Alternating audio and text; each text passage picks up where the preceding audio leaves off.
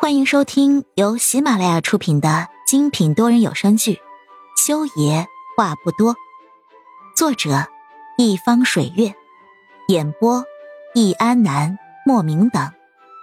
本书全部免费，记得订阅收听哦。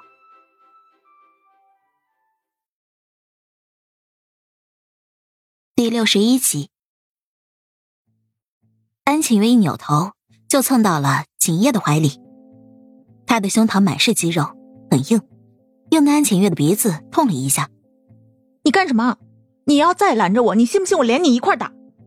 景叶有一米八七，安晴月撑死只有一米六，所以他现在跟他站一块儿，完全是形成了最萌身高差。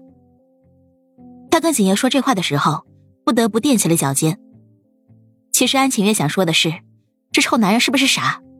虽然他很渣，但是姐姐现在。是在替你出气呀！你拦我干啥？怜香惜玉。安晴月内心不屑的哼唧了两声，骂了一句“臭男人”。你这双手价值每年三百万人民币，用来打他，打坏了不划算。景野的声音厚重沉稳，将安晴月的手腕捏着摁下去的时候，不敢太用力，因为他知道，这个女人虽然是属炮仗的，但是却是水做的。她皮糙肉厚的，一不小心。就会弄疼他的，滚！安晴月没想到这种话从景叶的嘴里说出来，抽回自己的手揉了揉，对他甩出了一个滚字。而朗一斐那边，他可没说就这么简单的放过他了。我知道你姓啥，姓朗，我可记着了。刚好我们科室的医药品合作方也姓朗，看来我们要换个合作伙伴了。安晴月从兜里抽出一张湿纸巾，擦了擦手指。对着朗一斐甩出去一个嘲笑的眼神儿，让他自己体会。一开始，朗一斐并没有把安晴月的话放在心上。虽然他知道安晴月是肿瘤科的主任，但是他觉得安晴月再能，人民医院那么大一个医院，也不会因为他一个小小的主任而废除跟自家公司的合同的。他觉得安晴月还没那么大的本事。而就在第二日，他接到了来自爸爸的电话。爸爸告知他，不仅人民医院跟他们公司废除合约，终止合作了，海城以及平城，所有跟他们家合作的医院全部都废除了合约，不跟他们合作了。再紧接着，他在网上看到了一段视频，一段辱骂景烨的视频。景烨的身份是退役的光荣军人，而他辱骂军人的那张嘴脸被放大了无数倍。郎一斐一直到那个时候才知道自己低估了安浅月。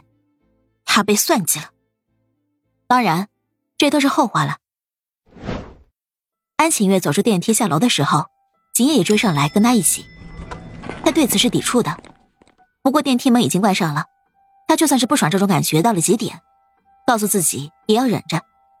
其实你没必要替我说话。景野低头看着安晴月，他正在看手机刷微博，但是电梯里面没有网，他的屏幕一直处于无图模式。少自作多情。安晴月背对着景叶甩出这句话：“你是畜生，我还没有慈悲到跟畜生说话。”畜生，是在那件事发生之后，安晴月对景叶的唯一形容。在何影怀孕四个月的时候，她强行执行裴木修的安排，要何影引产，最后引产没有成功，是她将何影遗忘在地下室整整两天两夜，最后，何影生下那个死胎的时候。都没有来得及多看那个孩子一眼，孩子的尸体就被景烨带走处理了。处理了。当初安晴月问他孩子去哪儿了，景烨只回答了这三个字：“那是何燕的孩子，是有血有肉的孩子，不是垃圾，不是什么东西。”他却用“处理”这两个字来形容。安晴月觉得，自己说他是畜生，一点都不过分。景烨是畜生。裴母舅就是大畜生，至于裴家那个老头，就是老畜生。就是他们，一点点的把性格开朗爱笑的何眼，逼成了一个有轻微抑郁症、胆小又怕事的何眼了。景夜听了安景月的话，心口仿佛被一把刀狠狠的砍了一刀。但是那颗心脏上太多的伤口结成了痂，就算是一刀下去，只感觉到痛，根本。就流不出血来了。最后，景叶什么都没有说，默默的接受了这个称呼。很快的，电梯到了楼层，紧闭的门在他们面前打开的时候，安浅月才回头看了一眼他怀中的饭盒。亲爱的听众朋友们，本集已播讲完毕，下集精彩继续，别忘记订阅哦。